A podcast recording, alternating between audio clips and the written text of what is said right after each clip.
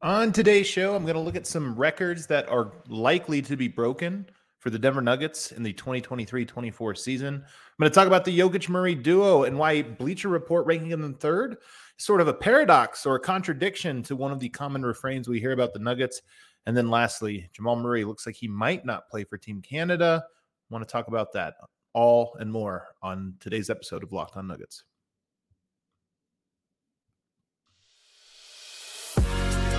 You are Locked On Nuggets, your daily Denver Nuggets podcast.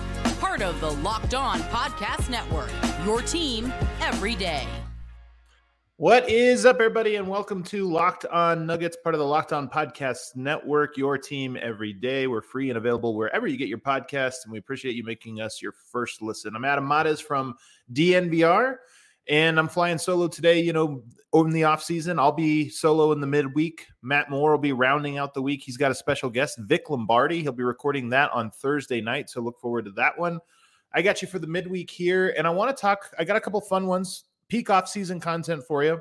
Looking at some records that are within you know range for the Denver Nuggets this year. I think this will be kind of a fun thing to track throughout the year to kind of keep an eye on. The first one, because there's so many here, I want to kind of get right into it. The first one Jamal Murray is just 64 games away from tying Fat Lever for the 10th most games as a Denver Nugget. So 64 games. I would call this one likely for Jamal Murray to play.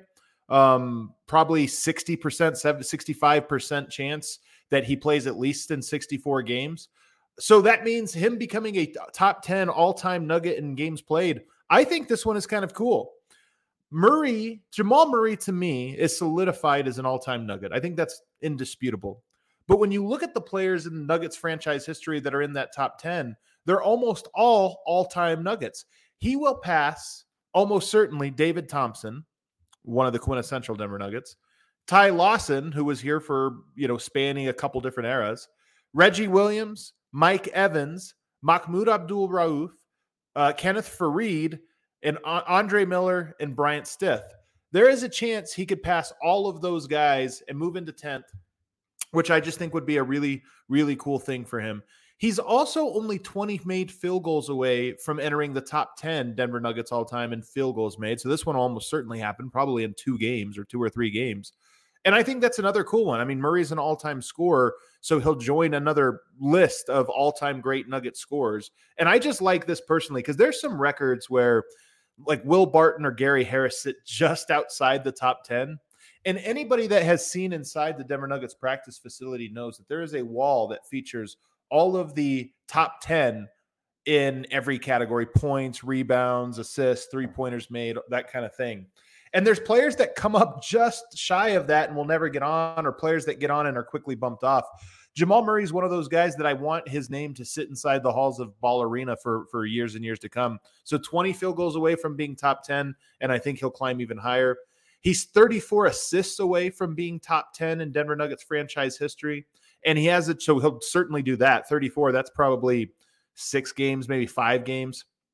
And he'll probably climb as high as six next year. So he'll pass Carmelo Anthony, Mahmoud Abdul Rauf, Bill Hanzlik, Dan Issel, Nick Van Exel, and Michael Adams. He could pass all of those guys and go from outside the top 10 all the way up to sixth. It'd probably take him another year to break into the top five. But to be top 10 and firmly at number six by the end of next season, I think would be another cool thing for, you know, when we think about Denver Nuggets point guards, Jamal Murray, I think, will be the first guy you think of in years to come. Like right now, you might still think of a Fat Lever or even a Chauncey Billups. Um, but I think, you know, obviously he belongs in that spot and it'll be cool to see him on the assist ladder. Jokic, of course, number one. Um, he's 1,100 points away from sixth all time, which is pretty cool. Passing Mahmoud Abdul Rauf and Fat Lever this year, sixth in points. And then he'll trail only, I love this, he'll only trail Alex English, Dan Issel, Carmelo Anthony, Jokic, and David Thompson. You make Murray in there, you could make a case that that's the six best Nuggets of all time and they would all be one through six in that list, which I think is really cool. Here's one that I really love. This might be my favorite one. Murray is just six playoff games away from being second all time in playoff games played in Nuggets history. This one is kind of crazy, man. sixth six playoff games. Basically, make it out the first round. You're you know you're guaranteed to be second all time in playoff games played. Jokic already number one. Michael Porter Jr. is only 10 playoff games away from being number three all time. And then here's a crazier one Aaron Gordon is only 10 playoff games away from being in the top 10 and 24 away from being number four all time. 24. Denver played 20 games this year and went 16 and four, 16 and eight. That's probably around average for if you win the title. You usually go about 16 and eight, 16 and seven. So there is a chance that if Denver wins the title next year, the most playoff games in Denver Nuggets history will go Jokic, Murray, Porter, Gordon, which would be really, really cool. And then lastly, for Murray, He's 216 playoff points away from number two all time. Jokic number one already. Him being number two in points would just also be really cool. I think those guys belong there as number one and number two, and that would be a cool, a cool thing to happen. 216 again. If they win the title, he'll get it. Michael Porter Jr. He is 18 threes away from being top 10 in Denver Nuggets history and three point field goals made. He would has an outside shot of catching Gary Harris and climbing all the way up to sixth. Um, I think he'll certainly, obviously, get 18 away. He'll certainly be in the top 10 for Michael Porter. That's like maybe five games, probably five games or so, five or six games. Um, but he to go all the way up to six, he'll pass Dale Ellis, who, by the way, Dale Ellis, he got almost all of his threes with the Nuggets in that those seasons where the three point line was shortened, a little bit wonky. Chauncey Billups, Danilo Gallinari, Wilson Chandler, and Gary Harris. Michael Porter doing this, by the way, getting up to sixth, if he were to do it next year, would effectively be in four seasons, would be absolutely absurd. The rate he is making, catching up on the all time Nuggets three point shooting list is pretty crazy. Um, and then some individual ones for for Michael Porter. He was just four threes shy of being number one in three point field goals made in a season. He was so close to getting. I remember we were kind of counting it down at the end, thinking he could do it. Two years in a row now, he's been right there. Jamal Murray was just 20 shy. Both of those guys shot the ball well, played a lot of games. Will they pass next year? That'll be a fun thing to kind of track throughout the season. There really is a chance that one or both of those guys set a single season record for threes made. You think about Michael Porter this year, he was very good. We think he might even have another step in him, might shoot even a little bit better. So just coming up four shy of the single season record, he's right there. Jokic, he's 357 rebounds away from passing Dan Issel for number one. You might be recall you might recall that earlier this season he was awarded number one in Denver Nuggets NBA franchise history, but of course Dan Issel is number one when you combine the ABA and the NBA, but only by 357 rebounds. So in the regular season, Jokic almost certainly catches Dan Issel this year and becomes number one in assists and number one in rebounds, which would be very cool. He's three blocks away from entering the top 10, which is kind of cool. Jokic will go down as a top 10 blocksman in all of uh, Denver Nuggets history. There's a chance he'll catch Melo this year in points. He's 1,916 points behind. He's only done that once in his career. It was two seasons ago, not this last year, but the year before, where he had over 2,000 points. He's usually somewhere right between 16 and 1,800 points. So he'll probably come up just a little bit um, behind Melo overall in points. He will, however, have done it in significantly fewer minutes and significantly fewer field goal attempts. But there's a chance he'll catch Melo as a scorer um, which would just be kind of cool. He's 0.3 win shares away from being number one in Nuggets history. He'll do that in the first game or second game. It won't take more than two games before Jokic will become the all time leader in win shares, advanced stats king. He's only passing guys that I think it's Dan Issel who's like played twice as many games as, as him. He's 42 assists away last year from the single season record. He was fourth. It makes you wonder. He was 9.8 assists per game, played 70 something games. Is there a chance he breaks the record this upcoming year and, and averages, you know, 11 assists, plays the same amount of games and breaks the record? That's about what it would take 10 and a half assists a game at the number of games he played, roughly in there. Could he do it? It would be a cool little feather to have in his cap. Um, he's two triple doubles away from most in a season. This is actually in, um, let's see, Two triple doubles away from most in a season. I don't. I think I might have got this one wrong. Thirteen away from most all time. He had 19 in. Oh yeah, that's 13. 13 away from the most of any player in one season, which goes to Russell Westbrook. He had 29. 42 is the record. So he had 13, then he had 16, then he had 19, and then last year 29. I'm sorry. Yeah, 19 and then 29. So he made a 10 triple double leap last year. I don't think he's going to get more than that next year. There is always a chance.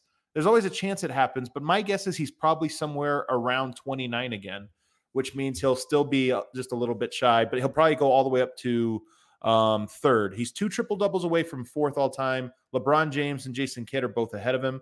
He's 33 triple doubles away from Magic Johnson at third. Again, 29 last year, 33 is within range, unrealistic, but there is a chance that Jokic next year, if he gets 34 triple doubles, will pass Magic uh, Magic Johnson and be third all time. He'll likely finish next year with the highest PER of all time, career PER. He's right now percentage points behind Michael Jordan at 27 and something, but he's averaged over 30 for the last few games, so that will drag his average up. So there's a very good chance by the end of next year, him he will have that record. Now I know that Joel Embiid I think has a higher PER than him, but doesn't qualify for minutes. He probably will next year, so those two can battle that out. And then he'll likely finish the year top 100 in NBA history in assists, which is cool considering his career has plenty of time ahead of him to be in the top 100, I think would be pretty cool. Um, Michael Malone, he's 56 regular season wins away from tying George Karl. Now, why is this number so perfect? 56 wins. George Karl famously has the record for 57 wins, 2013, 57 wins, the most in franchise history, and he owns claim to that. So if the Nuggets win 57 or 58 wins next year, Michael Malone will pass two of George Karl's records, overall regular season wins and single season, which would be pretty cool. And then he's only 65. I don't think the Nuggets are winning 66 games next year, but you never know. He is 65 wins away from passing Doug Moe as the winningest coach in Denver Nuggets history. So on the horizon for Michael Malone, certainly will do it if he's here for two more seasons, which I think is very likely. But an outside shot that he passes one or both of those guys next year. And then I like this one, but K- KCP and Aaron Gordon are 35 playoff threes away. That's a lot. I think they each got 30. I think they had 30 and 35 respectively this year, or somewhere somewhere close to that. 35, if they both made 35 threes in the playoffs next year, the top five three-point makers in Denver Nuggets playoff history will be Murray, MPJ, Jokic, Gordon, and KCP which would be really cool if the Nuggets is starting five, basically in two years, all own the top five in uh, three pointers. I thought that was cool. I thought those are some cool stats. Jokic and Murray are going to be the, um, you know, they're going to go down as number one and number two. I really think they have a great chance to go down as number one and number two Nuggets of all time. And Murray continuing to, to enter his name in all of these different places in the record books would go a long way to that. So write those down, jot those down. Those will be fun to, to track as the season goes on. I want to tell you guys about FanDuel. Football season is about to kick off, and FanDuel is giving you the chance to win all season long because right now, when you bet on a Super Bowl winner, you get bonus bets every time they win in the regular season. Just pick any team to win the Super Bowl, and you'll get bonus bets for every victory. That's a really cool promo. You can use your bonus bets on spreads, player props, over unders, and more. So visit fanduel.com slash locked on and start earning bonus bets with America's number one sportsbook. That's fanduel.com slash locked on. Time take some time to visit FanDuel, include money lines, props, and etc.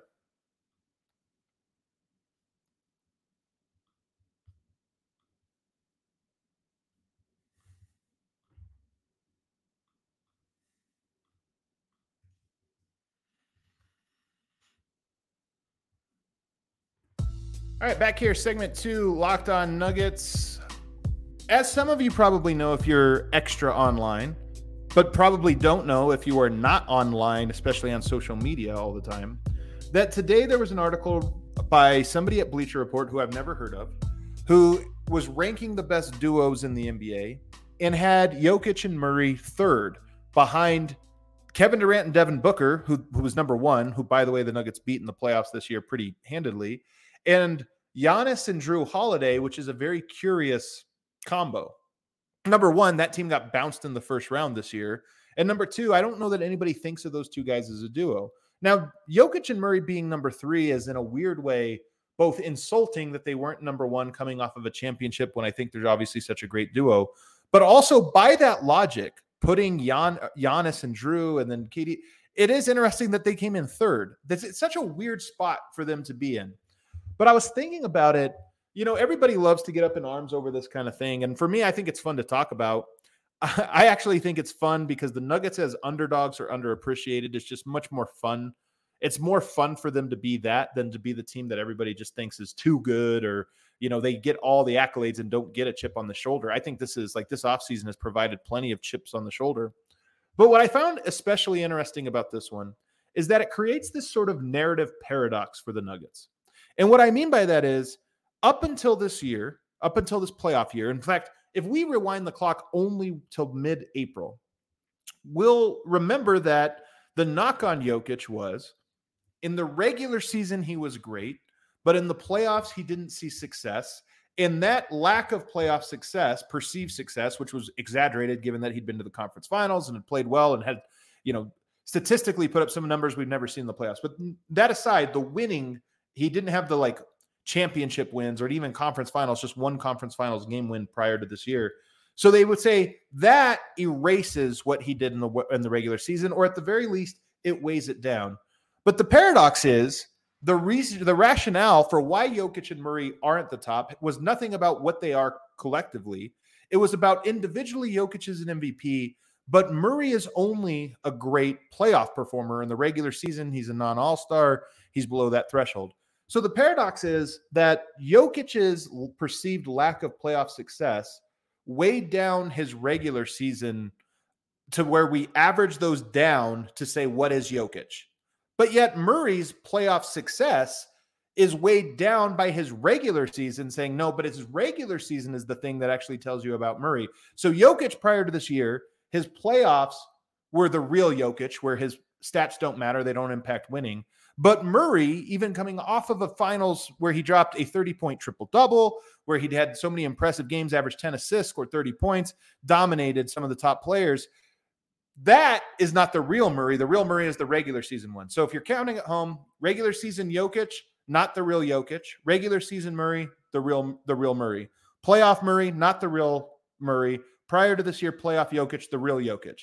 It's a weird paradox that people are using for this one. But what I found even more interesting is the remarkable thing about the Jokic Murray duo is the way that they share a brain.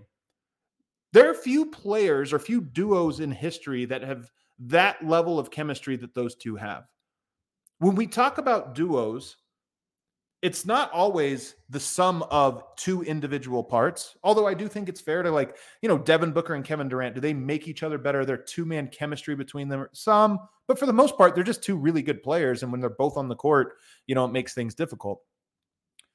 But Jokic and Murray are a rare example where KD and Booker might be two tens that add up to equal an 18. Jokic and Murray are like a 10 and an 8 that add up to be 25. They somehow augment each other's um, skill set. And chemistry to me is one of the most underrated things about basketball, not just in a what actually works on impact, but also what is interesting about the game of basketball. It's not an individual sport, it's a team sport, but it's like this Russian nesting doll of, of intrigue. There's how good are you as an individual? How good are you with one other player, the two man games or the, the three man games or whatever it is you create there?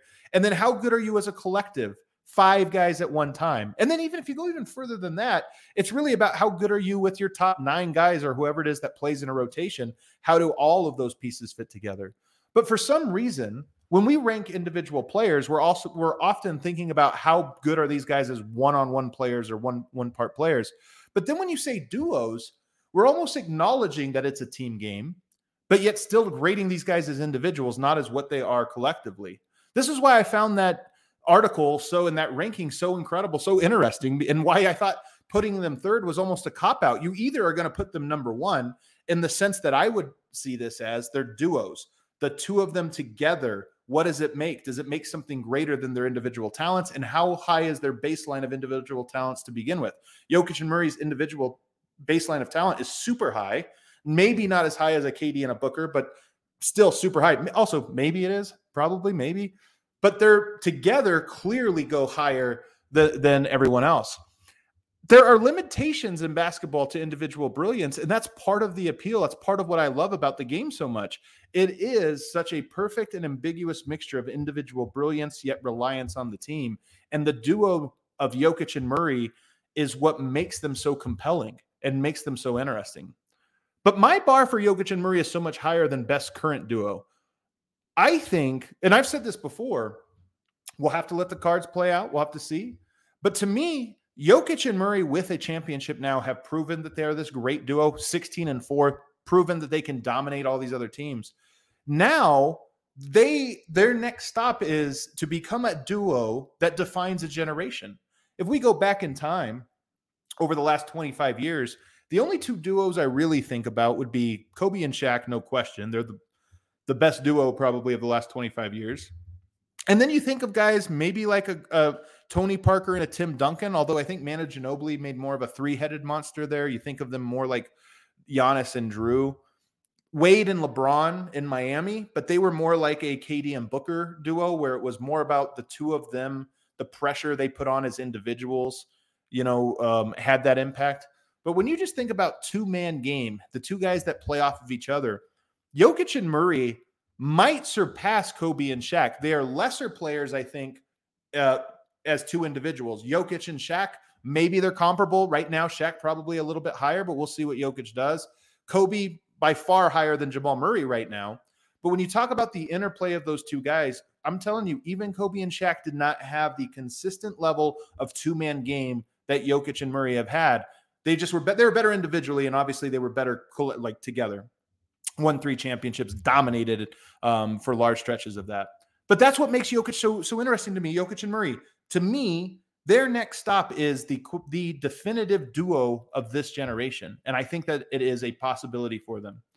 So there's an interesting thing, though, narrative wise here. The last part, is I'll wrap up this section, that one of these things have to be true. Either Jokic Murray duo is number one in the NBA, and it's actually silly to be asking it, or the Nuggets as an all around team is just too talented, and we need to elevate the way we talk about Aaron Gordon and Michael Porter and KCP. Those guys need to be lifted up. And by the way, also Christian Braun and Peyton Watson and Zeke Nnaji. Like we are saying, oh, the Nuggets are just too deep. They just have too many players. Well, I don't hear anybody talking about those guys, but maybe we should. Maybe we should uh, raise them up. Or Jokic is so far ahead of the pack that he single handedly outduels duos.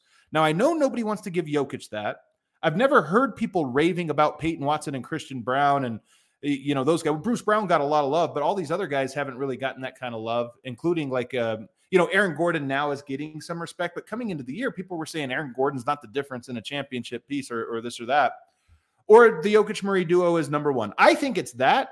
I think the Jokic Murray duo is just clearly number one. And I would say a little bit of Jokic is so far ahead of the pack that we're probably undervaluing or underestimating him. But one of those things has to be true. And I just think it's funny the narrative not that so many people have tied themselves in into where they're kind of contradicting themselves. Let's take a break on the other side, an update on Jamal Murray playing for Team Canada, and some closing thoughts on international competition.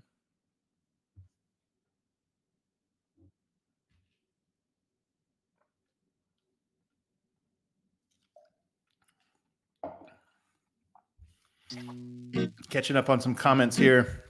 Appreciate you guys. When I do these solo ones, it's hard to hard to always keep up. Let's see here. I have a question, Adam. Do you think the Nuggets should give Bones Hyland and Davon Reed a championship ring? I don't know if they'd want it. Um, you know, Bones Hyland certainly, I think, probably wouldn't want it. He's the one that asked out, so you can't ask out and then say, "Hey, would you get me one of those rings I wasn't really a part of?" That would be weird. Davon, I just don't know if he really had that connection to the team to to, to warrant that. So I kind of doubt it. Um, so for me personally, I don't think it really makes sense. Um, it was reported yesterday that Jamal Murray will not be traveling with the team for these upcoming, or will not be participating, I should say, in these upcoming exhibition games, tune up games for the Canadian national team. There are four, I believe, total. And the first three he's already being ruled out for. There is one more game. I think it takes place in Spain as a final tune up before they head to um, I don't know if they're in Tokyo or the Philippines. The finals are in the Philippines, but I don't. There's some regional ones all, all there in the Pacific, and I'm not sure, you know, where where they'll be headed. But it was made clear to Murray and to everyone else that you needed to participate in at least one tune-up game for Team Canada in order to go to um, to participate in this World Cup. So Murray rolled out of three. There's one game he's TBD on, and if he doesn't play in that one, then he's not going to play in in the competition. I don't know what this means for him. Like I, it, a couple days ago, I thought, okay, there's some real momentum. He talked about wanting to play and this or that, and it just sounded like there was some real momentum. Um, you know, some real momentum towards him playing. Now it kind of sounds like there's momentum for him not playing. So take it all with a grain of salt. We'll just have to wait. We'll probably know within, you know, two weeks or so, week and a half. But it did make me think like watching Team USA yesterday and then watching the timeline, like I, I, don't, I'm a true basketball junkie. I know some people are just Nuggets fans, some people are just Jokic fans, some people love basketball. I really love basketball, especially the highest level. Like I don't really get into college too often, although of course I enjoy the tournament and this or that. But I, an average college game, I'd rather watch the NBA because to me it's the best basketball players, and I just enjoy that level. And the international competition, I've fallen in love with my trip to Serbia and following the Serbian national team over these last handful of years really fell in love with it, seeing what it means to people around the globe, and then seeing the way the styles that the, that are played. I fell in love with it. So it was funny to me to see people on the timeline yesterday looking at this through the lens of Team USA and thinking, well, international competition is kind of silly. The US is clearly better when they want to be. They don't want to be all the time. So what's the point? And I always think I've really learned this lesson over the years. When I'm criticizing something, it's important to ask is this for me or is it for somebody else or is it a shared thing of which it's not tailored tailored to my taste but which it like sort of fits in with some of my tastes and i think that what i learned with international competition is for the nba audience that doesn't pay attention to international that only knows about international competition through the lens of the dream team which is people outside the us don't realize this it's mostly how the us like I don't didn't know about some of these competitions in 98 and 2002 where the US lost. Like I honestly didn't know about them. I knew there was a team in I think it was in the Indianapolis one which I think was 2002, which I remember hearing about because I remember my dad like laughing it off and being like those bums, I can't believe they took 6th or something like that. But it wasn't a thing that I knew like okay, there's World Cup. In fact, I didn't know until last year when I went to Serbia that there were basically three main competitions. There's the Olympics, which of course I knew the World Cup, which I've learned about in the last decade and a half. And then there is the regional championships, you know, the FIBA Americas, there's the Eurobasket, FIBA Africa, and what have you. So now, now that I know that there's these competitions and what it means to people, I find it compelling. And then on top of that, I find it compelling because the teams have really gotten good. There's good basketball schools around the NBA. I would love, I think it, but that most NBA fans, if they stopped looking at it through the lens of Team USA, did we send our best guys, or is there something? If you stop looking at it there uh, through that lens and start looking at it through the lens of, okay, well, what's interesting about this? Yes, it's different than what the Dream Team was or what previous the Redeem Team or pretty, previous iterations. But what is going on in international competition and what are these teams? Who's playing and this or that? I think people would fall in love with it so much that I would love for international competitions to become significantly more prevalent, even if it was at the expense of the NBA. And what I mean by that is, I am not in favor of reducing the NBA schedule from 82 now 83 with that in-season tournament. There's going to be a couple teams that play even more than 82. But I would only be in favor of reducing it if it came at we're doing that because the NBA has somehow partnered with FIBA or taking over FIBA to bolster this international tournaments. That's how much I love them. That's how much I find them interesting. National basketball teams represent philosophies. Stylistically on the court, you see this. Like there's different ways teams from around different nations play. Their culture plays into it. Previous generations have influenced the next ones regionally. So it's like, hey, we admire the Serbian teams of years past or the Spanish teams, and we're going to play with that flair or that style or that philosophy. Culture, all those things, histories but also, what I find interesting is the reformation of different national programs to me is very interesting, especially in this modern age. We look at the last 23 years. There are teams, and Team USA is in some ways the poster child of this, that looked at it and said, the values of our of USA basketball of the 80s and 90s are different from the values that we have in the years 2000. And now in 2023, you no longer have what the redeemed team represented. We have something different. If you look at the Reformation, first it used to be we needed a bigger commitment. Then with the Redeem team, it was how can we get guys into a program where they feel pride in doing this, but it limits the commitment they have to make in terms of hours and wear on their body, but it ups the commitment in that we want multi-year, you know, guys being together and building chemistry. Even that has expired and evolved into where it is now where people are complaining why isn't Steph Curry playing and you know why don't we just get all of the top American players to play but what it's become now is like the next wave of young players of great young players are playing. So you get a Tyrese Halliburton an Anthony Edwards a Brandon Ingram um, Cam Johnson. You get this new wave. And why I like that is you can see stylistic generations of of if you go all the way back to 2008 with the Redeem team you see what the LeBron, Wade, Kobe generation was. Then you see Kevin Durant and Derrick Rose and what that generation represented. And this new one represents another iteration of what USA basketball is or basketball in the United States. I find it to be a pretty unselfish, high IQ, and fundamentally sound generation when I watch these guys. They have good footwork, they can all shoot, passing, and they're not that many dumb players. You know, in years past, we've had great players, but maybe they were a little selfish or this, this or that you see an evolution and it's represented in Team USA. You also see that reformation in places like Spain, France, a different type of reformation. They're really pulling in a lot of talented players from all over the different French-speaking um, countries, as well as well as obviously within France. Um, they have it's it's a nation of great athletes, so they you know they have their own reformation that they've gone through.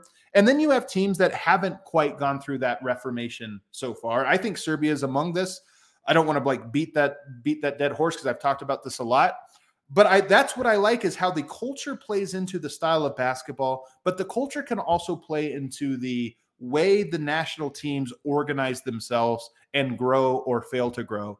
And in that way, I love it. I think it's super interesting. And then lastly, I do think that if you think about a basketball player, if you think about Jamal Murray, he grew up playing for a lot of different coaches on a lot of different teams, especially true in the US, at least in my generation.